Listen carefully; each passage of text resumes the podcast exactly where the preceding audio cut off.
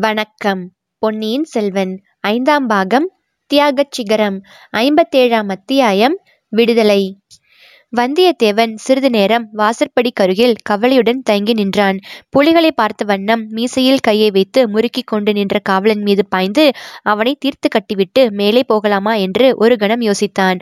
ஆனால் புலி கூண்டுகளுக்கு அப்பால் அடுத்த வாசற்படி அருகில் மற்றும் இரு காவலர்கள் நிற்பது தெரிந்தது.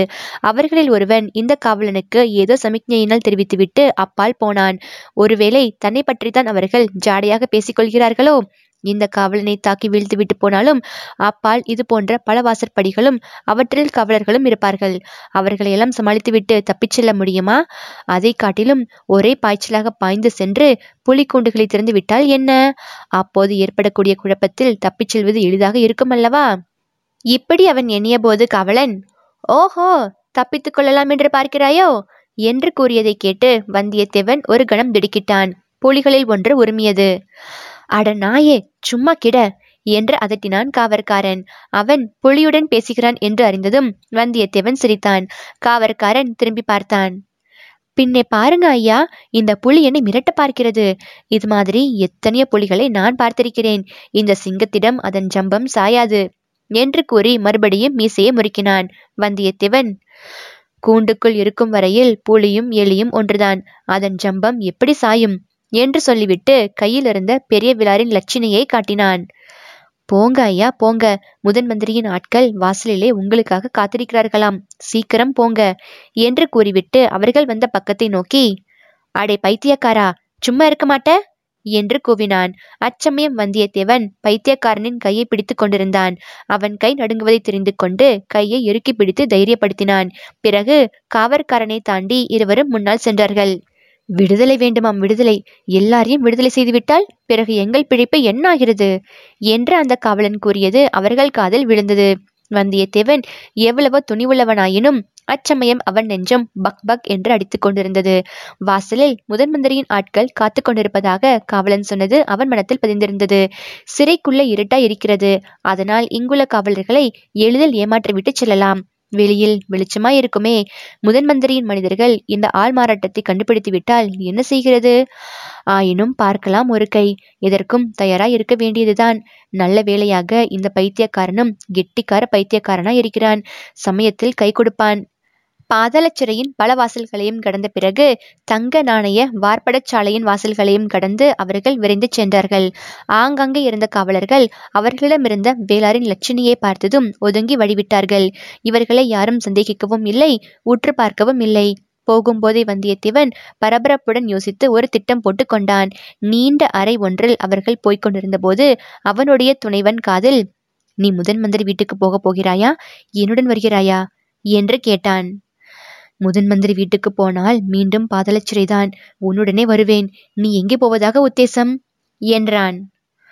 கடவுள் அருள் இருந்தால் ஈழ நாட்டுக்கே போய்விடலாம். முதன் மந்திரி நாட்களுக்கு முன்னால் நீ என்னை பினாகபாணி என்று கூப்பிடு. உன் பெயர் என்ன? பைத்தியக்காரன். உண்மையான பெயர். உன் பெற்றோர்கள் வைத்த பெயர். ஆ அதுவா? பெற்றோர்கள் எனக்கு கரிய திருமால் என்று பெயரிட்டனர். சுற்றத்தாரும் ஊராரும் கருத்திருமன் என்று அழைத்தார்கள். நல்ல பெயர்தான்.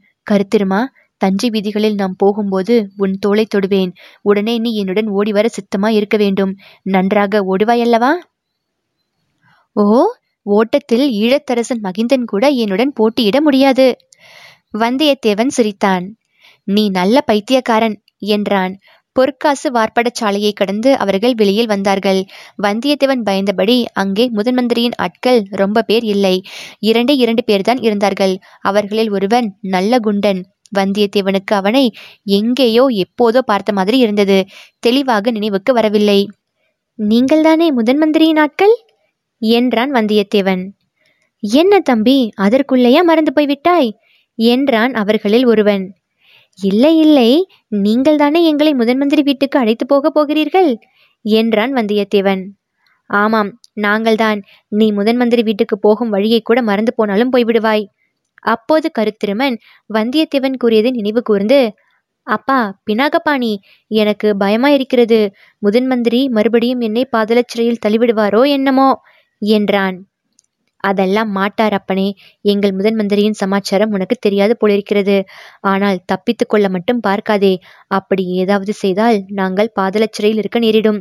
என்றான். இவ்விதம் சொல்லிவிட்டு அந்த ஆட்களில் குண்டாயிருந்தவன் முன்னால் நடந்தான். இன்னொருவன் வந்தியத்தேவனுக்கும் கருத்திருமனுக்கும் பின்னால் காவலாக வந்தான்.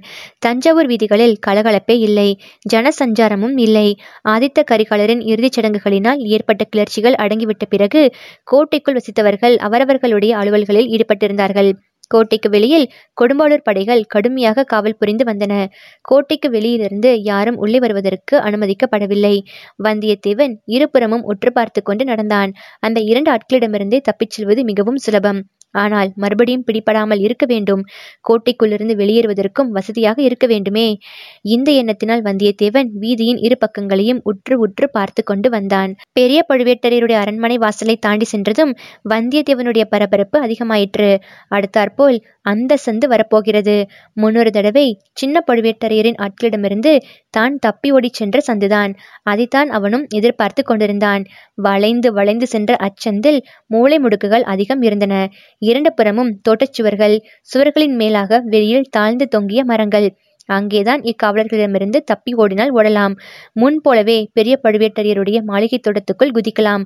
அங்கே குதித்துவிட்டால் அடர்ந்த மரங்களுக்கிடையே ஒளிந்து கொள்ள வசதியாய் இருக்கும் முன் போலவே பொக்கிஷ நிலவரை பாதை மூலமாக வெளியேறவும் இலகுவாய் இருக்கும் வேறு வழியில் தப்புவது சாத்தியமில்லை. இதோ அந்த சந்து வழி. அவன் முன்பு தப்பிச் சென்ற வழி வந்துவிட்டது. வந்தியத்தேவன் கருத்தருமனுடைய தோலை தொடலாம் என்று எண்ணினான். ஆனால் இது என்ன?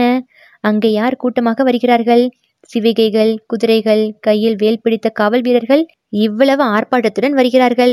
அரச குடும்பத்தைச் சேர்ந்தவர்களோ பெருந்தர அதிகாரிகளாகவோ இருக்க வேண்டும். இதை உணர்ந்து முதன் மந்திரியின் ஆட்கள் சுற்றுமுற்றும் பார்த்தார்கள். வந்தியத்தேவன் கவனத்தை கவர்ந்த சந்தை அவர்களும் கவனித்தார்கள். உடனே அவ்விடம் சென்று ஒதுங்கி நின்றார்கள். தாங்கள் அழைத்து வந்த இருவரையும் தங்களுக்கு பின்னால் நிறுத்தி பிறர் அறியா வண்ணம் அவர்களை மறைத்து கொண்டு நின்றார்கள். எதிரில் கூட்டமாக வந்தவர்கள் விரைவில் அந்த இடத்தை அடைந்து அவர்களை தாண்டி சென்றார்கள். முன்னால் வேல் பிடித்த வீரர்கள் சிலர். பிறகு மூன்று கம்பீரமான வெண்புறவிகளின் பேரில் மலையமானும் கொடும்பாளூர் வேளாரும் அவர்களுக்கு நடுவில் ஒருவரும் வந்தனர். நடுவில் வந்தவர் பொன்னியின் செல்வர் என்பதை வந்தியத்தேவன் கண்டான். ஆஹா எவ்வளவு சமீபத்தில் இருக்கிறார்? ஆனாலும் எவ்வளவு தூரமாக போய்விட்டார்? ஒரு கணம் வந்தியத்தேவன் எண்ணினான். காவலர்களை மீறி ஓடிச் சென்று அவர் முன்னால் நிற்கலாமா என்று உடனே அந்த கருத்தை மாற்றிக்கொண்டான் தமையனை கொன்றதாக குற்றம் சாட்டப்பட்டவனுக்கு பொன்னியின் செல்வர் தான் எப்படி கருணை காட்ட முடியும்? அல்லது சிநேக உரிமை கொண்டாட முடியும்? தன்னை பார்த்ததும் அவர் அருவருப்பு அடைந்தாலும் அடையலாம். பக்கத்தில் உள்ள மலையமானும் வேளாரும் என்ன செய்வார்கள் என்று சொல்ல முடியாது. இதற்குள் அவர்களுக்கு பின்னால் வந்த சிவிகைகளின் மீது வந்தியத்தேவன் கவனம் சென்றது. ஆஹா! இளைய பிராட்டி குந்தவை கொடும்பாளூர் இளவரசி வானதி சம்புவரையர் மகள் மணிமேகலை. வந்தியத்தேவனுடைய நெஞ்சு படாத பாடுபட்டு விம்மி துடித்தது. வேறு எந்த சந்தர்ப்பமாயிருந்தாலும் இந்த மூன்று பெண்மணிகளில் எவரையும் அணுகி உதவி கோரலாம். அவர்களும் மனமு வந்து உதவி செய்வார்கள். ஆனாலும் இப்போது ஆதித்த கரிகாலனை வஞ்சக துரோகம் செய்து கொன்றவனை பார்த்தால் இளைய பிராட்டியும் இளவரசி வானதியும் எத்தனை அருவருப்பு கொள்வார்கள்? போகட்டும். இந்த பேதை பெண் மணிமேகலையை இவர்கள் தங்களுடன் சேர்த்து கொண்டிருக்கிறார்களே. அதற்காக மகிழ்ச்சி அடைய வேண்டியதுதான். மணிமேகலை இவர்களிடம் கடம்பூரில் நடந்ததையெல்லாம் சொல்லியிருப்பாளா? தன்னை தப்பிப்பதற்காக நான் தான் கொன்றேன் என்று சொன்னாலே அம்மாதிரி இவர்களிடமும் சொல்லியிருப்பாளா? இல்லை சொல்லியிருக்க மாட்டாள். அவ்விதம் சொல்லியிருந்தால் இவர்கள் அவளை தங்களுடன் இவ்வளவு ஆதரவாக அழைத்து போக மாட்டார்கள். சிவிகைகள் அவர்கள் நின்று கொண்டிருந்த சந்தை கடந்து சென்றன. பின்னால் வந்த காவலர்களும் போனார்கள். சரி வாருங்கள் இனி நாம் போகலாம் என்று சொல்லிவிட்டு முதன்மந்திரி ஆட்கள் முன்னால் நடந்தார்கள். வந்தியத்தேவன் ஒரு நொடியில் இதுதான் சமயம் என்ற முடிவுக்கு வந்தான். கருத்திருமனுடைய தோலை தொட்டுவிட்டு சந்து வழியாக ஓட்டம் பிடித்தான். கருத்திருமனும் அவனை தொடர்ந்து ஓடினான். காவலர்கள் இருவரும் பின்னால் ஓடிவரும் சத்தம் கேட்டது. சிறிது நேரம் வரையில் திரும்பி கூட பார்க்காமல் இருவரும் ஓடினார்கள். முதலில் கருத்திருமன் திரும்பி பார்த்தான். ஒருவன் பின்தங்கிவிட்டான் ஒருவன் தான் வருகிறான் என்றான். வந்தியத்தேவனும் திரும்பி பார்த்து குண்டன் பின்தங்கிவிட்டதை அறிந்தான். ஒருவனாய் இருந்தாலும் அவனுடன் நின்று சண்டை பிடிக்க பார்ப்பது அறிவுடைமை ஆகாது. ஆகையால் கருத்திருமனுக்கு சமிக்ஞை காட்டிவிட்டு மேலே ஓடினான். முன்னொரு தடவை அவன் மதில் சுவர் ஏறி குதித்த அதே இடத்தை அடைந்த பிறகுதான் நின்றான். முறிந்து விளைந்திருந்த கிளை அப்படியே இன்னும் இருந்தது. அதை பிடித்து தாவி சுவர் மீது ஏறிக்கொண்டான். கருத்திருமனையும் கையை பிடித்து தூக்கிவிட்டான். இருவருமாக முறிந்து மடித்திருந்த அந்த மரக்கிளையை சிறிது ஆட்டி துண்டித்தார்கள். பின்தொடர்ந்து வந்த ஆள் அருகில் வந்ததும் அவன் பேரில் தள்ளினார்கள். மரக்கிளை அவன் பேரில் விழுந்ததா என்பதை கூட கவனியாமல் கூர் மேலிருந்து தோட்டத்தில் குதித்தார்கள். அடர்ந்த மரங்கள் புதர்கள் இவற்றினிடையே புகுந்து சென்று மறைந்து கொண்டு நின்று சுவரை குறிவைத்து பார்த்து கொண்டிருந்தார்கள். யாரும் தங்களை தொடர்ந்து பிடிப்பதற்கு தோட்டத்துக்குள் குதிக்கவில்லை என்று தெரிந்து கொண்டு மேலே சென்றார்கள். அப்பா தப்பி பிழைத்தோம் என்றான் வந்தியத்தேவன். இதற்குள் என்ன ஆகிவிட்டது? கோட்டைக்கு வெளியே போவது எப்படி? என்றான் கருத்திருமன். அதற்கு வழி இருக்கிறது கொஞ்சம் பொறுமையா இரு பழுவேட்டரையரின் மாளிகையை நெருங்கியதும் வந்தியத்தேவன் நின்றான். மாளிகையில் முன்போல் கலகலப்பு இல்லைதான். ஆயினும் நடமாட்டம் இருந்தது. இருட்டும் நேரத்தில் பொக்கிஷ நிலவரையில் புகுவதுதான் உசித்தமாய் இருக்கும் இவ்விதம் தீர்மானித்து ஒரு மரக்கட்டையின் மீது உட்கார்ந்தான். கருத்திருமனையும் உட்காரச் செய்தான். இனி இருட்டிய பிறகுதான் நம் பிரயாணத்தை தொடங்க வேண்டும். அதுவரையில் உன்னுடைய கதையைச் சொல்லி கேட்கலாம் என்றான். அதுதான் சொல்ல முடியாது என்று முன்னமே சொன்னேனே. அப்படியானால் உன்னை வெளியே அழைத்து போகவும் முடியாது.